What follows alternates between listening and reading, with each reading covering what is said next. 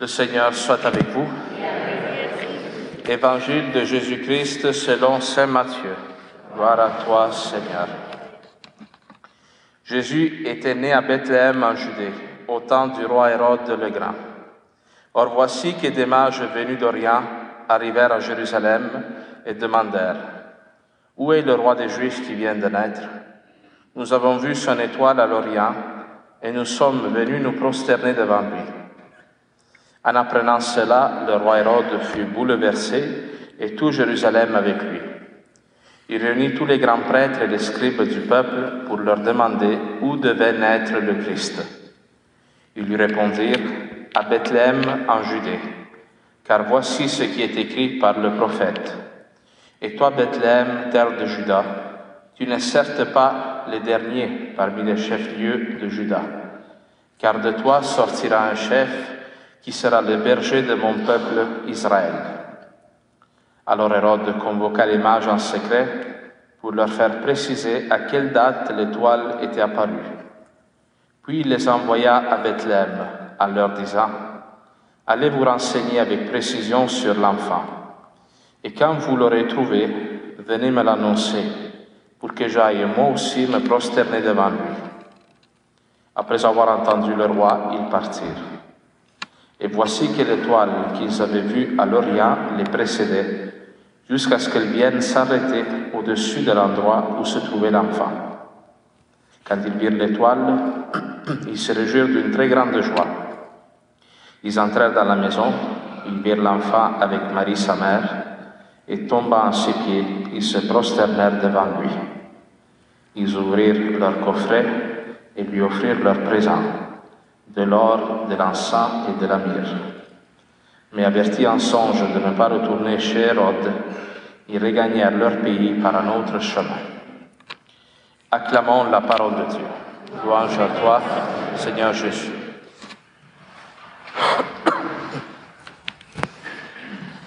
Alors aujourd'hui, comme je disais tantôt, on, on fête l'Épiphanie et la première lecture est très intéressante parce que elle parle de la ville de Jérusalem. Le prophète Isaïe fait une prophétie et il dit que quand arrivera le Messie, Jérusalem deviendra un peu comme le centre du monde, la ville la plus importante de toutes, la ville où tous les peuples se rendront pour rendre gloire à Dieu. Et ça, c'était tout à fait spécial de dire ça à l'époque d'Isaïe, parce que Jérusalem était la ville sainte pour les Juifs uniquement. Et lui dit, debout Jérusalem, resplendis. Hein, c'est comme si Jérusalem devient un phare, une lumière pour tout le monde. Et cette prophétie s'accomplit en Jésus-Christ, parce que c'est à Bethléem. Bethléem est à quelques kilomètres de Jérusalem, tout proche. C'est comme la banlieue quasiment de Jérusalem. C'est là que Jésus vient au monde et Jésus hein, universalise le salut. Si autrefois le salut était réservé au peuple juif, pour pouvoir prier Dieu, avoir accès au Dieu d'Israël, il fallait être juif, né d'une mère juive.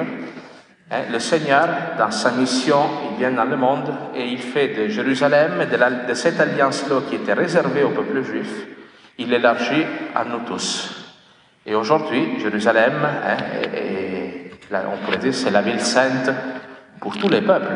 Hein. Jérusalem est une ville sainte pour les Juifs parce qu'il y a le temple de Salomon, est une ville sainte pour nous les chrétiens parce que Jésus-Christ y a vécu sa passion, est une ville sainte aussi pour les musulmans, qu'ils considèrent que c'est la ville où Mahomet, hein, selon la foi musulmane, il, se serait élevé, il serait monté au ciel. Et il dit aussi, dans la première lecture, que la ville de Jérusalem recevra beaucoup de trésors. Les trésors d'au-delà des mers afflueront vers toi. Il dit, tous les gens de sabbat viendront. Qu'est-ce que ça veut dire cela? Une autre chose que le, le peuple juif attendait du Messie, c'est qu'il reproduise lors de sa venue la splendeur de l'époque du roi Salomon. Et vous savez qu'à un moment donné, euh, Salomon, il fait construire le temple de Jérusalem. Son royaume, il est très étendu. Le, royaume de Salomon est la période où la terre d'Israël, il y a le plus de possessions territoriales.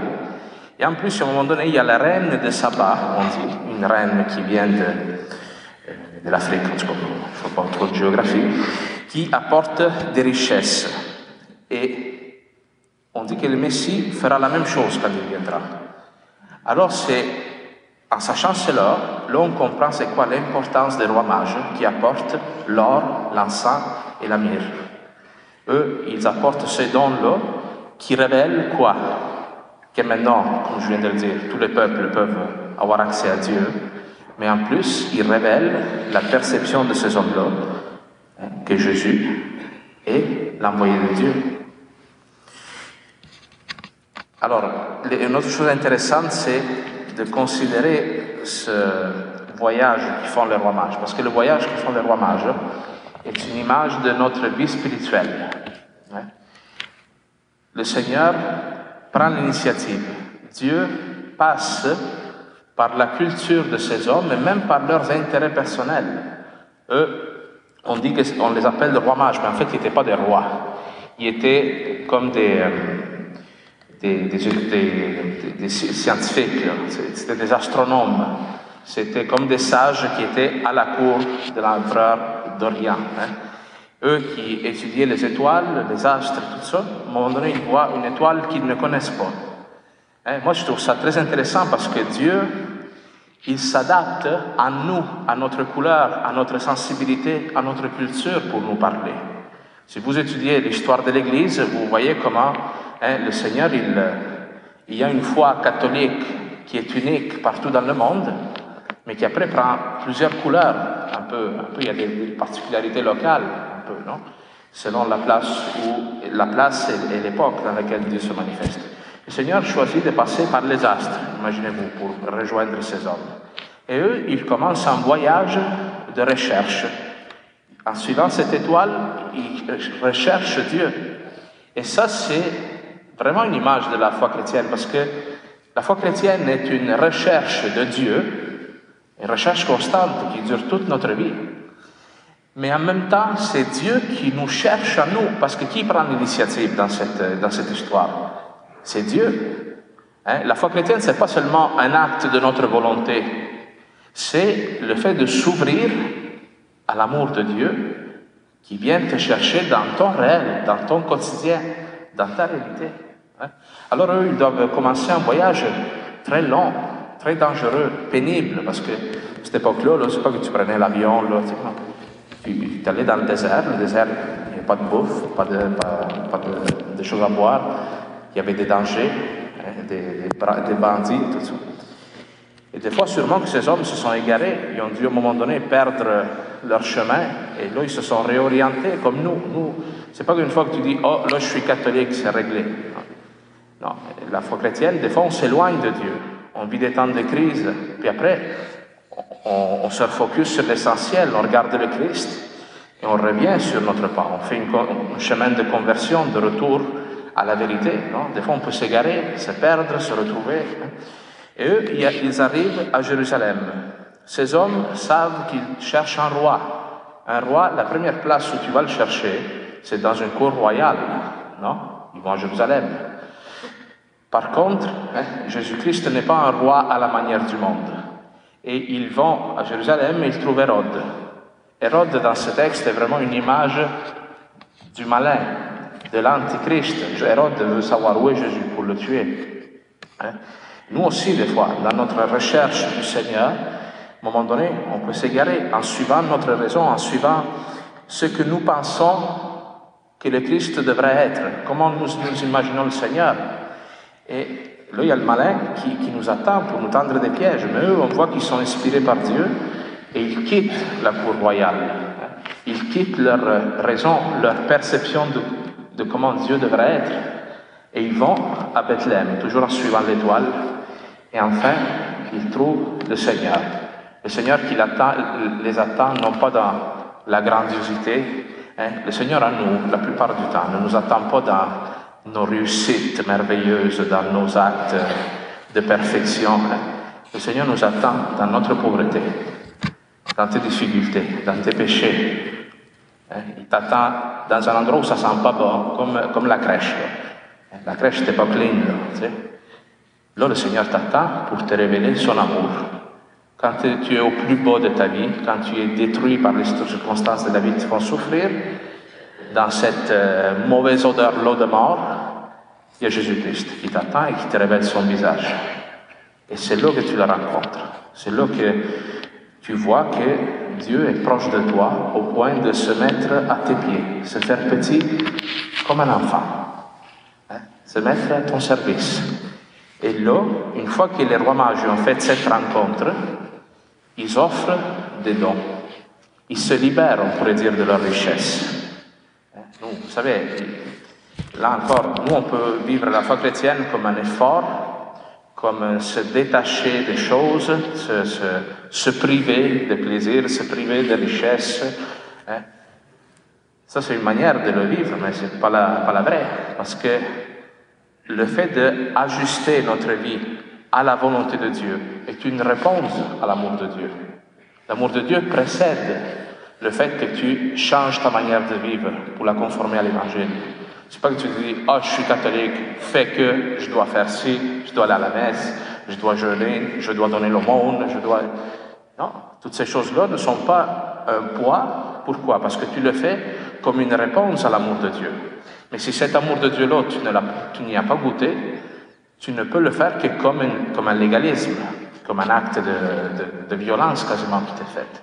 Non, eux, ils donnent avec joie à Jésus-Christ parce qu'ils ont reçu de Dieu, beaucoup plus qu'un petit peu d'or, quelques richesses, hein, un peu de gloire, l'encens et la myrrhe. D'ailleurs, ces trois dons, ils représentent déjà ce que sera la mission de Jésus. Parce que l'or, on donne ça au roi, hein, Jésus-Christ. Vous savez, à la fin de l'année liturgique, on célèbre le Christ, roi de l'univers. Le Christ vient dans le monde pour souffrir, mais il sera couronné roi dans la gloire. Hein. L'encens L'encens dans les cultures païennes, on l'offrait aux dieux.